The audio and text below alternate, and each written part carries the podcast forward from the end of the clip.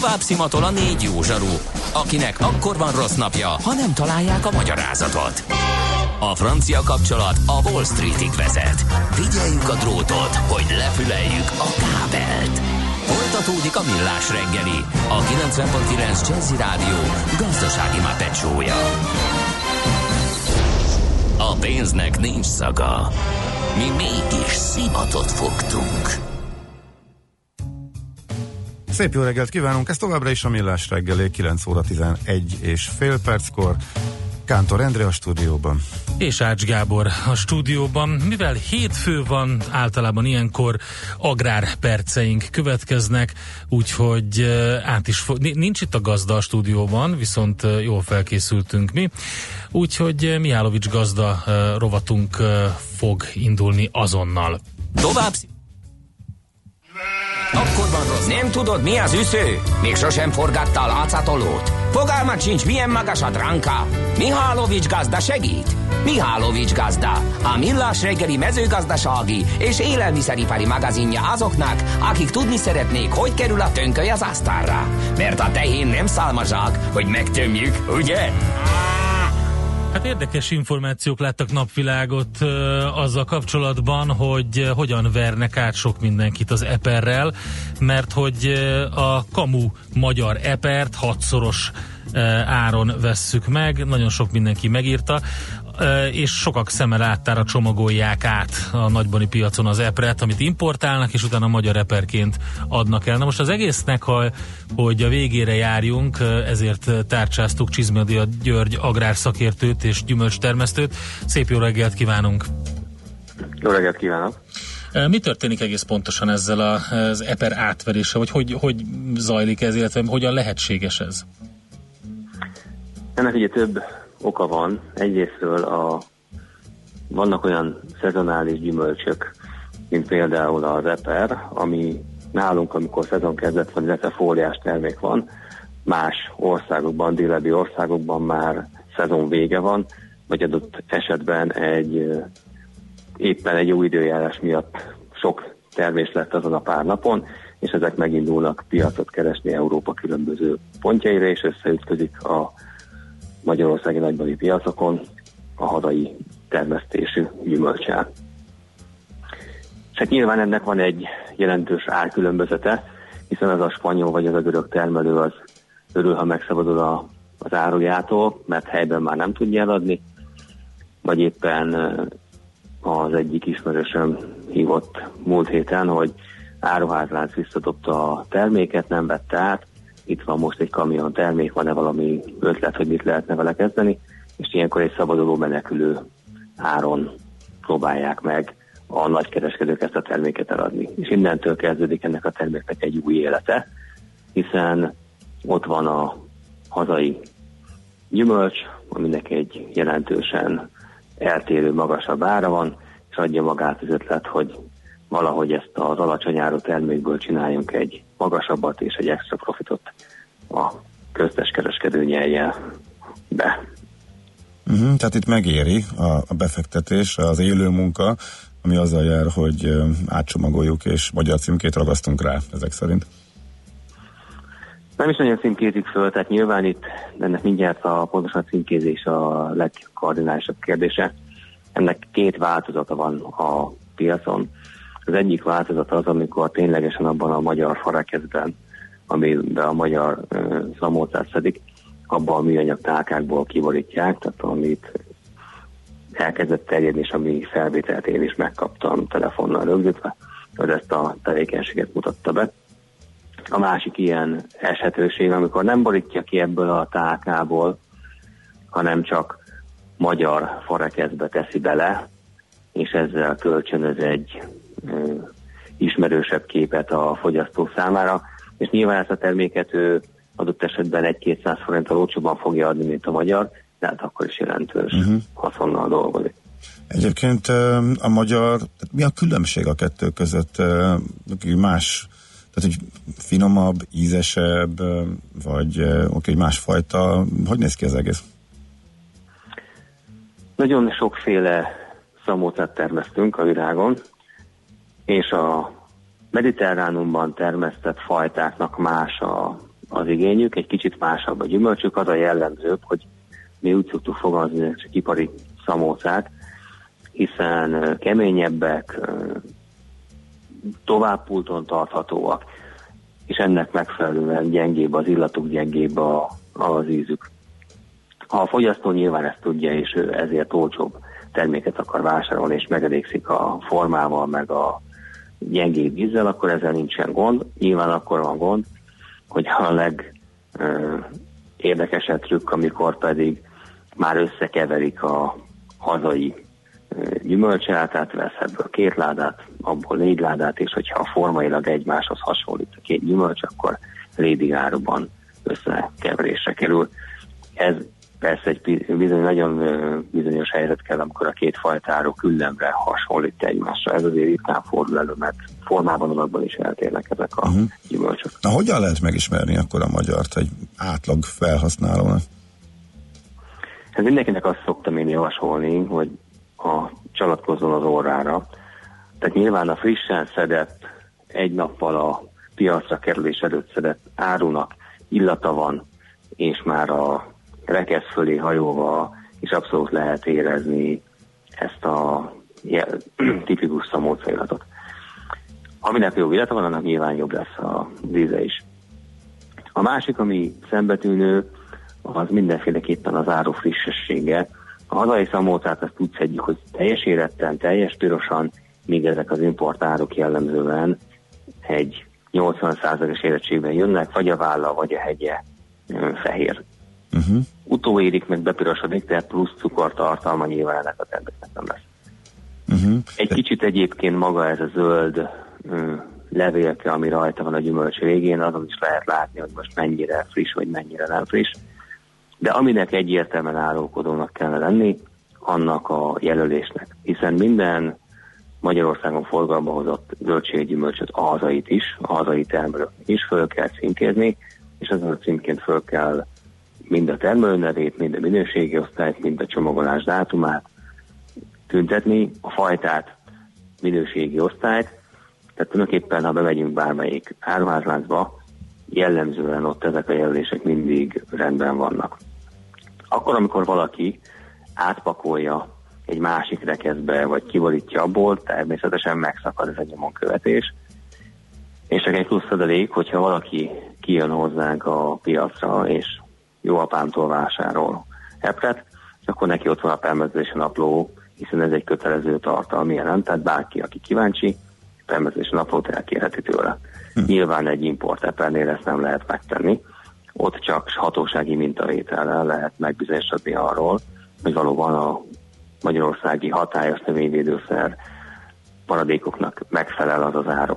És azért érdemes itt megállni, mert a mediterránumban más növényvédőszerek vannak engedélyezve, és Európán kívül meg főleg, hát arról nem is beszélve, hogy a, akár egy Macedóniában, vagy Albániában, vagy Marokkóban termelt gyümölcsnek teljesen más a növényvédelmi kezelése.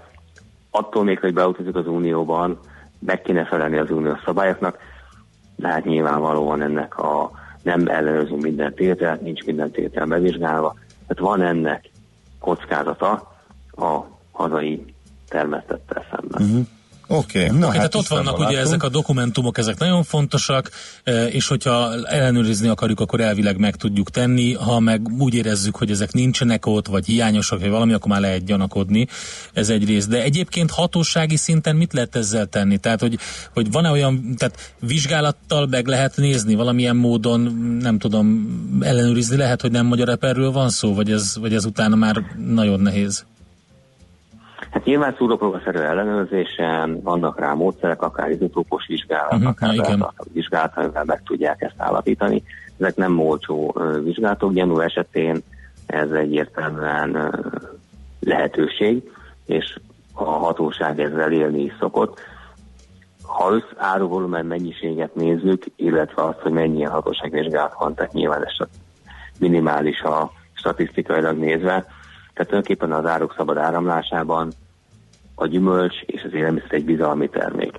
És ezt nagyon sokszor azért a fogyasztó az ár kedvező árelőny ellenére ezt hamar elfelejti, pedig nem véletlen van minden egyes élelmiszeren, akár készterméken nagyon pontosan ráírva kötelezően, hogy mi annak a beltartalma. Tehát igen, a fogyasztóknak egy kicsit oda kell figyelni ezekre a dolgokra. Figyeljenek is oda. Nagyon okay, szépen köszönjük az információkat, köszönjük. hasznos volt, reméljük, hogy sokan uh, megjegyezték azt, hogy mit kell tenni annak érdekében, hogy és, felismerjük. És csak akkor a végén, ugyebár most Szamócáról beszélünk, és az EPER az végül is egy köznevessé esett, na, szóval köznévé váló elnevezése a Szamócának, ugye, mert hogy az EPER az alapvetően más lenne, hogyha jól rémlik. Igen, ez egy szójáték, ugye ezt mindig szoktam mondani, hogy nálunk, ami az EPER, az a FEDER, és ami a közméte az meg a piszke, tehát ugye számos gyümölcsnek van számos tájnevet. Igen. A, ugye az eperfa a móruszalba, amit a Dunántúlon csak szedernek hívunk, a, az a hivatalos eper, Igen. és a földi eper pedig a szamóca, ami az erdei szamócából nemesült át földi eperre, illetve eperre. Hát ezeket azért mindenki jól szokott rajta mulatni, amikor elbeszélgetünk arról, hogy ki mit minek hív. Igen. Oké. Okay. Oké, okay, nagyon szépen köszönjük az információkat, további jó munkát, szép napot! Köszönjük viszont! Csizmadia Györgyel beszélgettünk, agrárszakértő és gyümölcstermesztővel arról, hogy eh, hogyan lehet megismerni, vagy biztosra menni, hogyha mindenképpen magyar epret szeretnénk venni, és eh, nem akarjuk azt, hogy eh, valami más eh, eper kerüljön a kosarunkba, főleg úgy nem, hogy magyar eper áron adják, vagy szamóca áron adják. Mihálovics gazda most felpattant egy kultivátorra, utána néz a kocaforgónak, de a jövő héten megint segít tapintással meghatározni, hány mikron a gyapjú.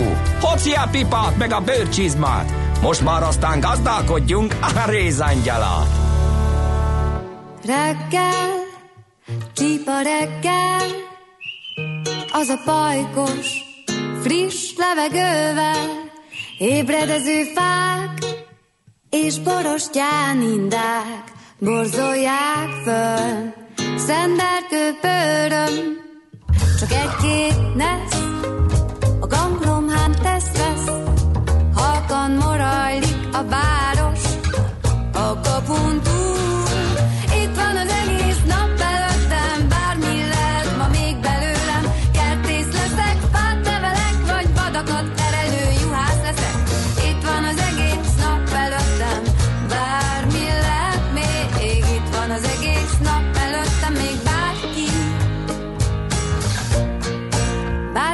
Lehetek még, házi, locsolós néni, szeretgeti a virágokat, más meg szívja a napsugarat, a kávé illata örömből jött, a műzlis tányér, a kanállal ütközött, fordul az ár, piacra megy a fonott kosár,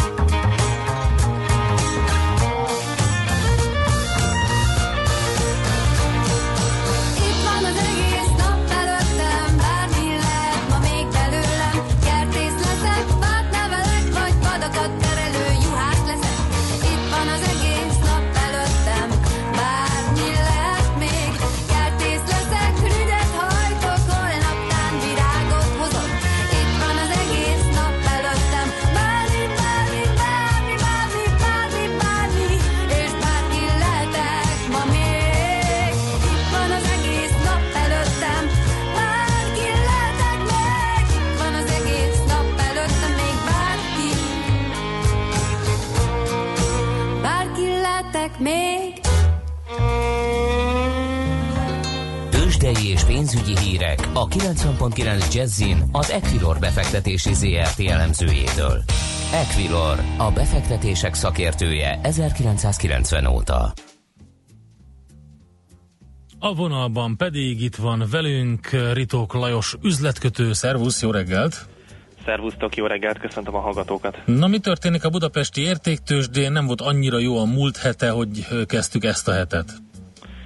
Ahogy látom, most is negatívan indult a hét, 4,1%-os mínuszban áll a Bux Index, 40.912 ponton, és a vezető magyar papírok közül egyedül az OTP tud emelkedni 6,1%-ot, 12.710 forinton kereskedik.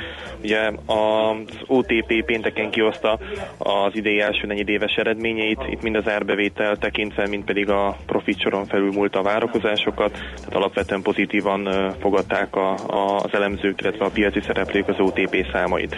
A MOL papírjai uh, is 4,1%-kal esnek, hasonlóan a Bux Indexhez, 31 ezer, bocsánat, uh, 3102 forinton kereskedik.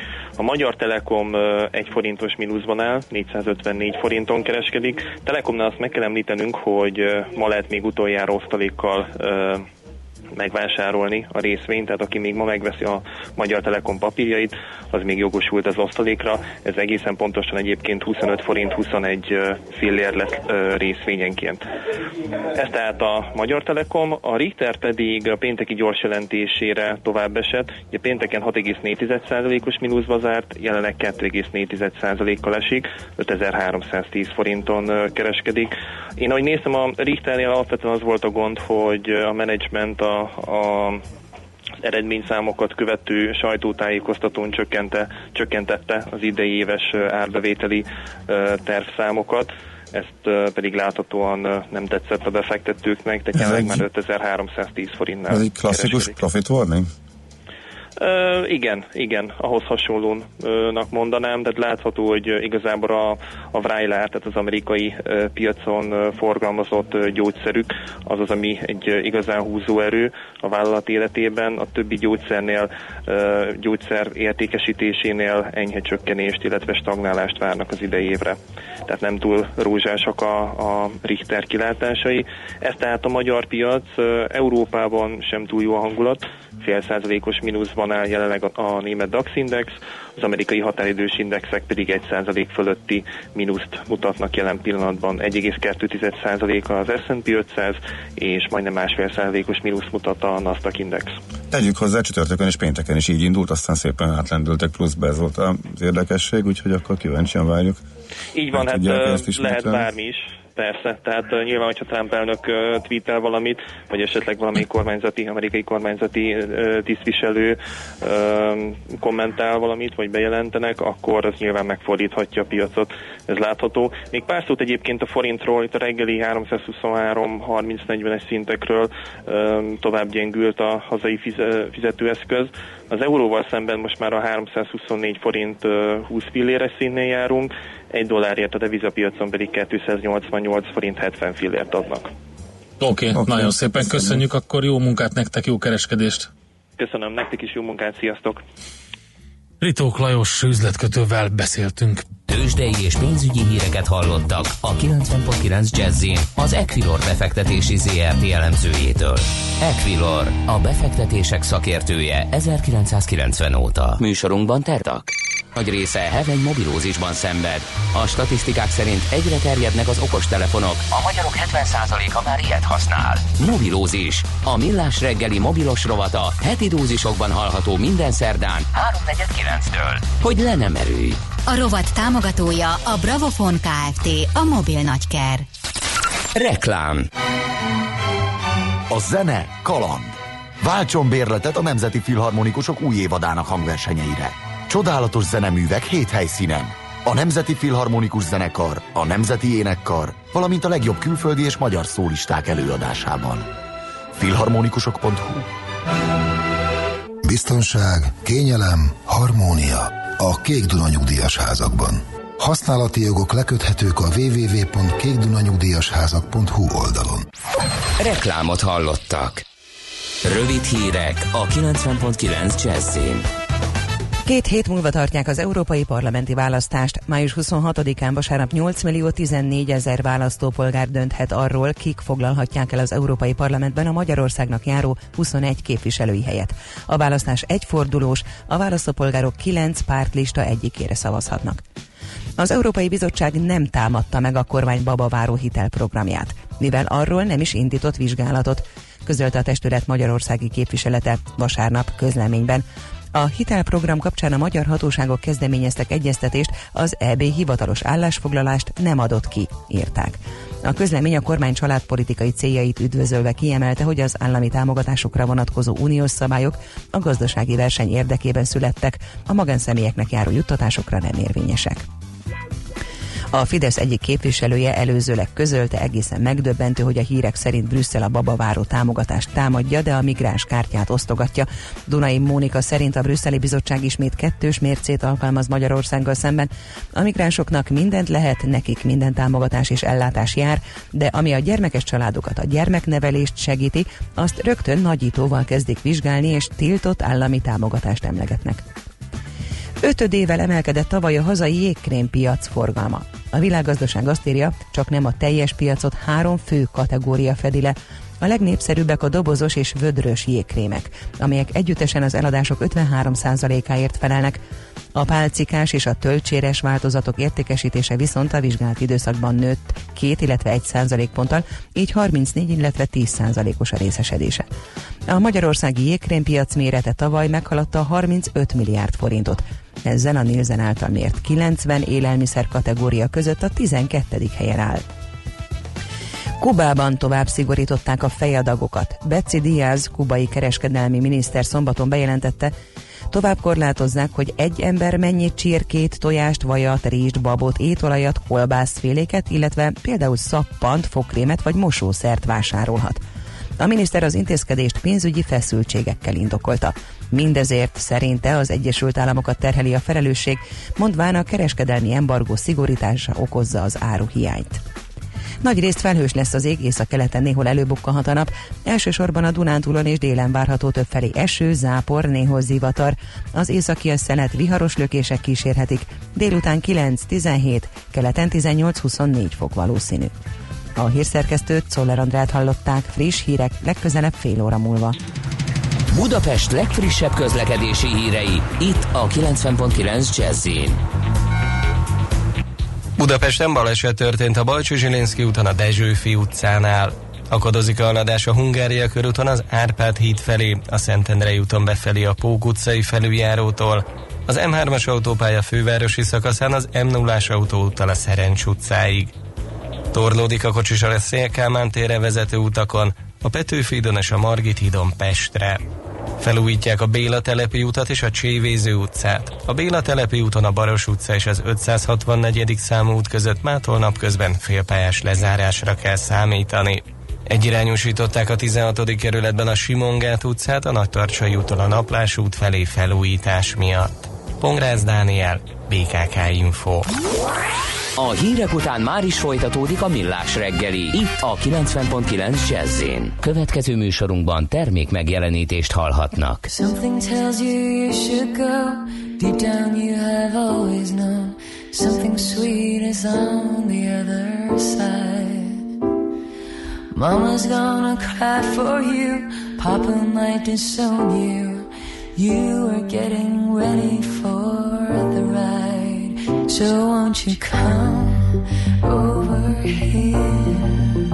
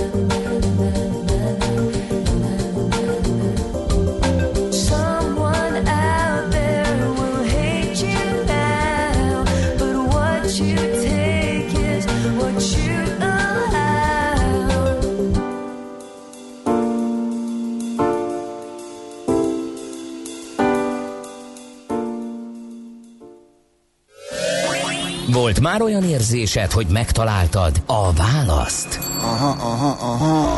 Heuréka élmény. Jövő kutatás a millás reggeliben. Csak jövő időben beszélünk. És így robotika témánk lesz itt a Heuréka élmény rovatban, a stúdióban pedig itt van velünk Komlósi István, eh, villamosmérnök, aki a Kuka Hungária Kft. kutatásfejlesztési részlegének vezető fejlesztője. Szervusz, jó reggelt kívánunk! Szervusztok, és üdvözlöm a kedves hallgatókat. Nagyon klassz téma ez, elég sokat beszélünk róla, főleg azért ugye, mert egyre több vagy egyre nagyobb teret nyernek a, akár a mindennapi felhasználásban is, de az ipari felhasználásban mindenképpen a robotok, robot technológia.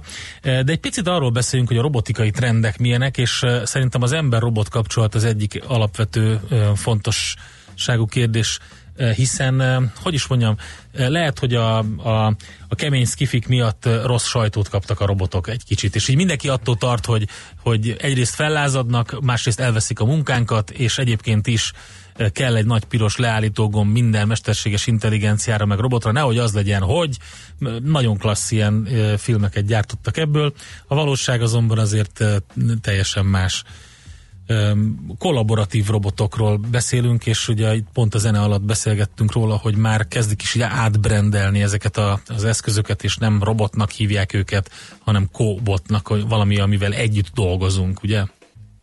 Így igaz. Tehát itt tulajdonképpen arról van szó, hogy olyan robotokat szeretnénk kialakítani, amelyek garantált, hogy nem fogják, nem fognak semmiféle kárt okozni az emberben, és emellett ugye képesek egyrészt az ember mellett dolgozni, másrészt pedig az emberrel együtt dolgozni bizonyos munkafolyamatokban. Tök jó, volt, láttam egy videót arról, hogy, eh, hogy ez hogy néz ki, és olyan volt, mintha egy ilyen kiterjesztett harmadik eh, keze lenne annak a munkásnak, aki éppen szerelt össze valamit, és annyira jól együtt dolgoztak, hogy amire éppen szüksége volt a, a, annak, a, annak a szakembernek, az mindig pont a kezébe adta, vagy a keze alá dolgozott. Tehát tényleg olyan volt, mint hogyha figyelni azt, hogy mi történik, és nem, nem is, tehát gondolom kiváltott egy, egy másik munkaerőt, de az ráadásul pontosabban tette valahogy, és hatékonyabban tudott dolgozni az ember a, együtt a robottal. Igaz, hát tulajdonképpen amik ezt, ezt az együttműködést elősegítik, az azok a nagyon precíz erő és nyomaték szenzorok, amik magában a robot belsejében találhatóak, és egyfajta úgynevezett erő-visszacsatolást alkalmaz az operátor, lehet ez egy munkás, akár egy orvos, orvosi robotikában, ugye egy, egy műtő orvos kezébe, és nagyon pontos információt kap arról, hogy maga a robot milyen erőt érzékel, a hát endefaktornak hívjuk, azon a azon a végponton, ami tulajdonképpen, a, a, ahol a robot konkrétan munkát végez. Tehát ezt úgy kell elképzelni, hogy a, a kezelő felület mondjuk, az lehet akár olyasmi, mint egy kesztyű, amiben belebújunk, és pontosan, hogy azt, azt érezzük, mint, hogyha, mint amit a, a robot fog éppen. Így van, pontosan, pontosan. Aha. Ez, ez például egy, van egy orvosi alkalmazás, ahol egy ultrahang fej található, ez egy ilyen kollaboratív roboton, és, és az orvos belerakja a kezét egy ilyen, egy ilyen eszközbe, amiben, amiben ez az erővisszacsatolás uh, megoldott, és úgy pásztázza végig a paciensnek a, a testét, hogy, hogy ne tegyen benne kárt. Tehát pontosan érzi azt a, az orvos, hogy mennyire nyomja a robotnak ez az, az ultrahangfej, mennyire nyomja például a hasát ott a paciensnek. Itt most így előhoztad a, a, az orvosi részleget, itt, itt elég komoly kutatások folynak, ugye ez, ez az egyik nagyon erősen fejlődő része. Így van, így van. Tehát itt egyrészt beszélhetünk olyan, olyan orvosi robotokról, amik a képalkotást, orvosi képalkotást segítik, például ultrahang, röntgen, MRI, és például vannak olyan megoldások, például pont MRI-nél, amikor a robot maga végig pásztázza az egész pacienst, és sokkal, sokkal pontosabb képet tud alkotni, mint a, mint a hagyományos MRI. Uh-huh. És akkor gondolom, a, utána már az orvosnak a tudására öm, hagyatkozunk a diagnózisnál, vagy az összes többinél. A, a, a szenzor lényegében a, ez az eszköz, ez így a robot. Van, így van, így van. Így van. Um, itt um, milyen, milyen nehéz, azt, tehát hogy is mondjam, mennyire költséges létrehozni egy ilyen gépet? Mi az, ami, ami szükséges hozzá? Mert itt, itt nagyon sok mindenről van szó, már nem csak egyszerű hidraulikus berendezésekről, meg ilyen fémalkatrészekről. Alapvetően a kollaboratív robotok azért azt kell mondjuk, hogy jóval drágábbak, mint a hagyományos robotok. Ezek pedig ez amiatt van, mert hogy ugye ebben a szektorban a legnagyobb kihívás az a biztonság. És ugye ezt a biztonságot garantálni csak nagyon precíz szenzorokkal lehet, amik például ezek a hőmérséklet és nyomás szenzorok hőmérséklet kompenzáltak. Tehát egy ilyen robotban például 50 darab hőmérséklet szenzor figyeli szimultán, hogy, hogy mennyire kalibrálódnak el ezek a, ezek a nyomás, illetve nyomatékérzékelő szenzorok. Um, kell egy agy is hozzá, tehát kell valami, ami ezt az egészet meghajtja. Ezek, ezek um, nyilván baromi nagy adatot uh, feldolgozó, vagy ké, képesek nagyon sok adatot egyszerre feldolgozni, olyan eszközről van szó. Uh, mennyire, mennyire nevezhet, vagy mennyire mesterséges intelligencia felé um, elmenő eszközök ezek? Hát orvosi alkalmazásokban és úgy általában ipari alkalmazásokban még nem nagyon alkalmazzuk a mesterséges intelligenciát. Úgynevezett applikációkat írunk a robotra, ezt, ezt egy operátor, illetve egy, egy applikációs mérnök megírja. Az adott gyártási folyamatnak megkívánt specifikáció alapján. De ilyen, ilyen jellegű tehát machine learning, illetve mesterséges intelligencia algoritmusok inkább a, inkább a mobil robotpályatervezéseknél uh, fordulnak elő, de orvosi alkalmazásokban nem vesszük ki az orvos irányítása alól a robotot, illetve olyan például mikroelektronikai gyártási folyamatoknál sem engedjük át, át az irányítást egy mesterséges intelligenciának. Van egy applikáció, ami ott fut, egy adott gyártási folyamatot végez, de, de az operátor az mindig figyel, figyel a robotra. De miért nem? Azért, mert jelen pillanatban nincs olyan szinten még ez a mesterséges intelligencia, hogy át lehessen engedni neki, vagy, vagy, vagy egész egyszerűen annyira fontos a biztonság, hogy, hogy inkább azt mondjuk, hogy emberi operátor az, ami még jogi szempontból, vagy, vagy bármilyen szempontból fontosabb. Tulajdonképpen a, tehát a, a nagy autóipari gyártási folyamatokban ott, ott nem találunk embert. Tehát azok a robotok cellákban vannak zárva, uh-huh. a gyártás teljes mértékben el van különítve. De ott sem beszélhetünk mesterséges intelligenciáról, hanem ott egy, ott egy előre megírt program fut, és, és végzi azokat a műveleteket, ami az adott gyártási folyamathoz megkívánt. És ott, ahol pedig az ember, ember is jelen van, hát tulajdonképpen ott sem, ott sem, ott nem szükséges a mesterséges intelligencia jelenléte. Ugyanakkor nyilvánvalóan a mesterséges intelligencia már van olyan szinten, hogy, hogy egy egész gyártási folyamatot maga is, is végig tud vinni. Itt inkább arról van szó, hogy itt a, tehát, hogy maguk a gyártók nem nagyon szeretik beengedni az ilyen, ilyen jellegű fejlesztéseket. Ezek ugye itt, hogy, hogyha ott, ott kár történik, Aha. az nagyon nagy kár. kár vagy, nagy kár, vagy, vagy nem lehet kire fogni, ugye? Mert hogy, hogy fogd a nyuszira az úgy oké, okay, de fogd a robotra az nem, nem annyira Oké, okay, nyilván ez volt a probléma az önvezető eszközöknek is. Az egyik problémája az, hogy milyen jogi szabályozási környezet van, ugye, és hogy ki, ki lesz a hibás. Pontosan, hogy ki a felelősség. Ki a felelősség, igen. A, a robot navigációs és applikációs csapatok vezetője vagy. Ez mit jelent? Mi az, amin, amin dolgoztok? Tehát milyen típusú navigációkon? Mit kell itt érteni?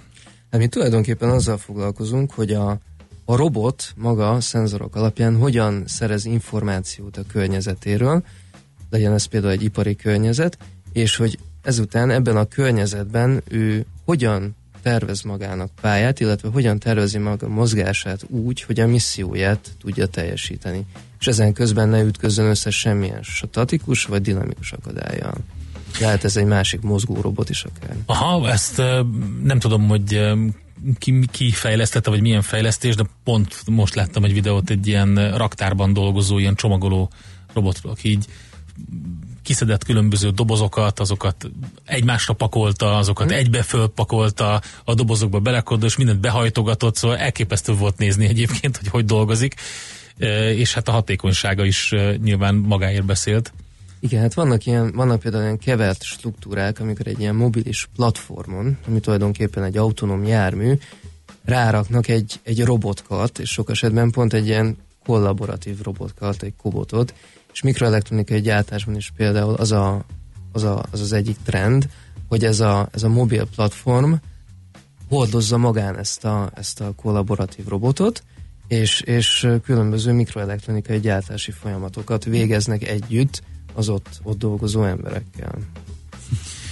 Nagyon érdekes a téma, hogyha van kérdés, akkor tegyétek fel 0630 20 10 909, ez SMS, Viber, WhatsApp, vagy pedig az infokukacmillástegeli.hu, vagy a Facebook oldalon. Komlós István van itt velünk a stúdióban, a Kuka Hungária Kft. kutatásfejlesztési részlegének vezető fejlesztője, a robotikáról, robotikai trendekről beszélgetünk itt a Millás reggeli Heuréka élmény rovatában.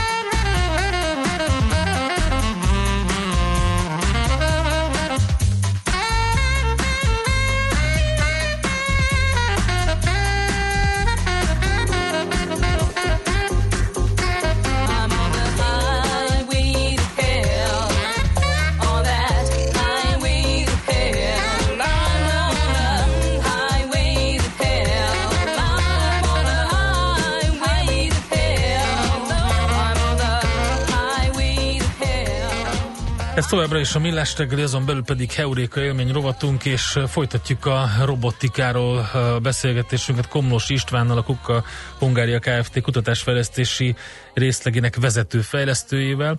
A mobilis robotoknál maradtunk itt a zene alatt, hogy arról fogunk beszélgetni, hogy egyáltalán ezek a mobilis robotok micsodák, hogyan terjednek, és hogy milyen, milyen jövőképet vázolsz te fel, mit, mit, mivel foglalkoztok éppen. Tulajdonképpen a mobilis robotokat autonóm járműveknek kell elképzelni. Tehát ezek olyan járművek, amik, amik teljes mértékben maguktól mozognak emberi irányítás nélkül. És hát az, a térhódításuk egészen jelentős, már, már az elmúlt tíz évben is azt kell tapasztaljuk, hogy az autonóm járművek kezdenek az életünk szinte minden, minden részébe belefolyni.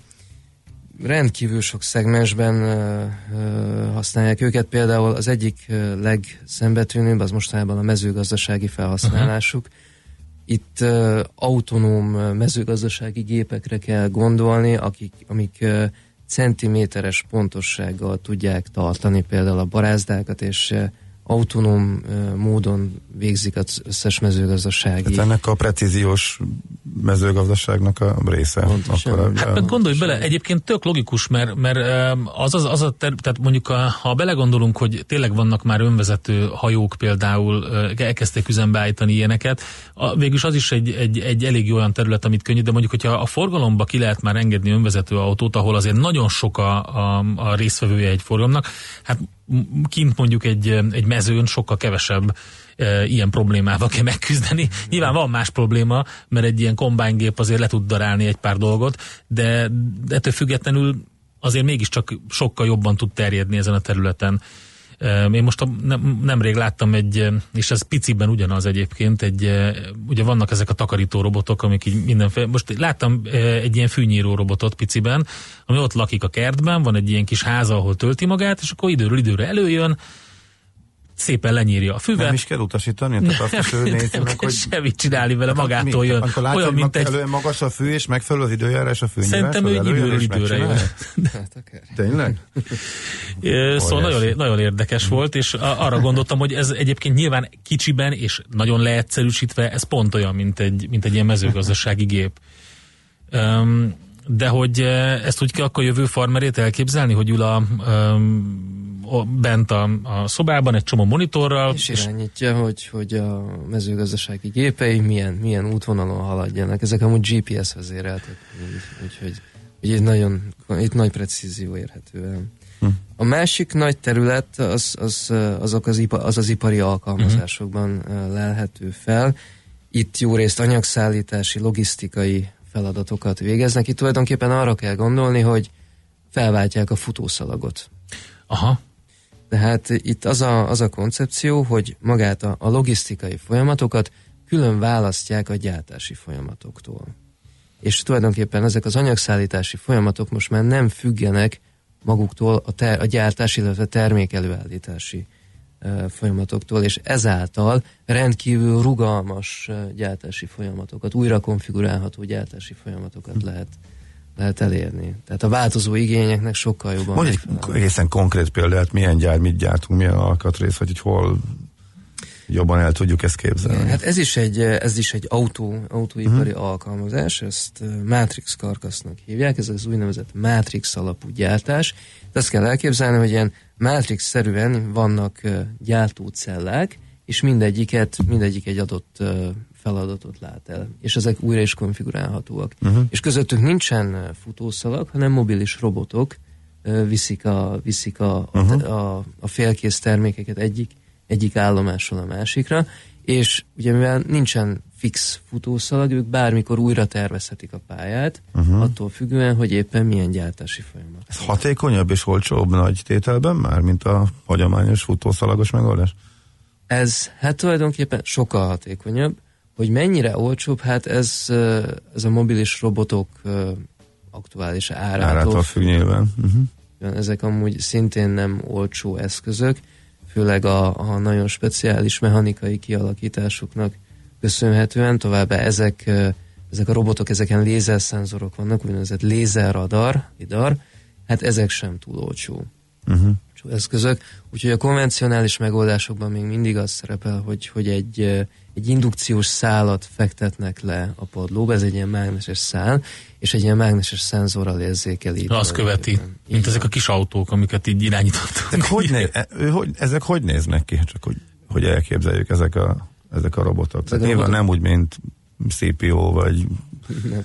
Itt tulajdonképpen egy, egy olyan, mint egy autó, ami, ami bármilyen irányba tud mozogni. Tehát ezek úgynevezett uh-huh. omnidirekcionális robotok, ez azt Aha. jelenti, hogy bármilyen irányba el tud menni, illetve van egy másik jellegzetesség, az úgynevezett holonóm mozgás, ez azt jelenti, hogy nincsen neki kinematikai kényszere. Például, hogy egy autónál ugye én ki tudom csavarni a kormány mondjuk úgy 30 fokig, és aztán valamilyen ívben megfordul. uh-huh. De ezeknek a robotoknak olyan tulajdonsága van, hogy bármilyen bonyolult pályán végig tudnak menni.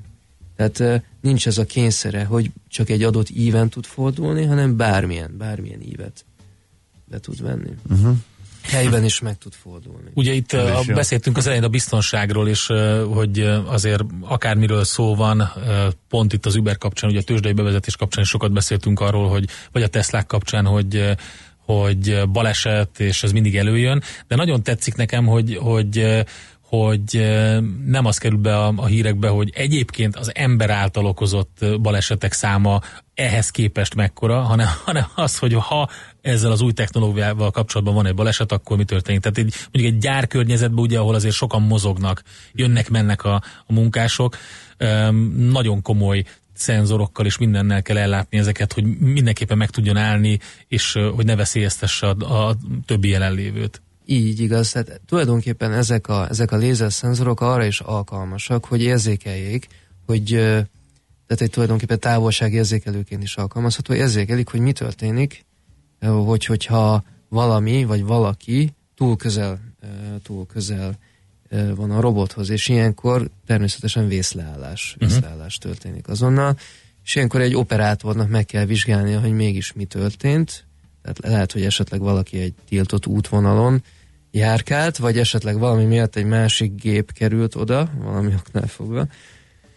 És De ez ezek egyébként ilyen predikció is van ezekben? Mert ugye az, hogy mondjuk olyasmire már régóta képesek vagyunk, hogy, hogy lefejleszünk egy ilyen eszközt, beüzemeljük, és egy meghatározott mozgást adjunk neki, hogy most mit csináljon. Tehát gyakorlatilag ezt most már legóból össze lehet rakni, nem is most, hanem már össze lehetett egy tíz éve is. De hogy gondolom attól több ez most, vagy annál jobb az egész technológia, hogy ez a rendkívül nagy adatmennyiség, amit a szenz, különböző szenzorokkal begyűjt, ezt fel tudja dolgozni, és képes arra, hogy mondjuk megjósoljon valamit. Vagy esetleg arra, hogy azt mondja, hogy hát nekem itt szoktak adni dolgokat, amiket én átviszek a másik helyre, és most nem adták oda, tehát itt valami baj van. Hát itt tulajdonképpen már ismét a mesterséges intelligencia témakörbe megyünk át. Tulajdonképpen itt, itt nem inkább nem predikcióról kell e, beszélni, hanem, hanem e, van, egy, van egy úgynevezett fleet manager alkalmazás, ami uh-huh. az egész robotrendszert, e, robotrendszert vezérli. Ez az, ami biztosítja azt, hogy például két robot ne kerüljön úgymond konfliktusba, tehát hogy ne tervezzen neki olyan pályát, ami esetleg fent magában tartalmazza az ütközés lehetőségét. De... Hát nagyon érdekes, és azok az applikációk, amiket, amivel ti foglalkoztok, azok ilyenek, vagy pedig van olyan is, hogy van valami általános dologra használható, sok mindenre használható roboteszköz, és akkor különböző applikációkat lehet hozzá gyártani, hogy, hogy most ezt milyen területre használják fel, vagy mindig specifikus területre van gyártva. Nem, hát tulajdonképpen ezek a robotok, ezek teljes mértékben univerzálisak. Aha. Hát ugye itt, itt uh, még mindig az elsődleges célja a robotoknak az a, az, az anyag megfogás, manipulálás és mozgatás, illetve azon valamilyen munkafolyamat elvégzése. Tehát és tulajdonképpen mi csak azt garantáljuk, hogy a robot egy adott, legyen az egy robot platform, vagy legyen az egy robot kar, elvégzi azt a, azt a háromdimenziós mozgást, ami az adott gyártási folyamathoz szükséges. Aztán, hogy maga az a gyártási folyamat lehet egy hegesztés, egy, egy festés, vagy bármilyen más, egy, egy, táj, egy hajlítás, vagy valamilyen manipulálás, hát ez viszont már maga, az, ez specifikus. Uh-huh. És ezt, ezt konkrétan magával a megrendelővel kell egyeztetni, hogy ott, ott ö, milyen, mi az a speciális gyártási folyamat, amire, amire szükség van. Hát oké, nagyon szépen köszönjük, hogy eljöttél hozzánk beszélgetni egy picit erről, és jó munkát kívánunk neked akkor. Meg hát meg izgalmas, izgalmas évek jönnek szerintem ebben a robotikában. Hát igen. Ez biztos.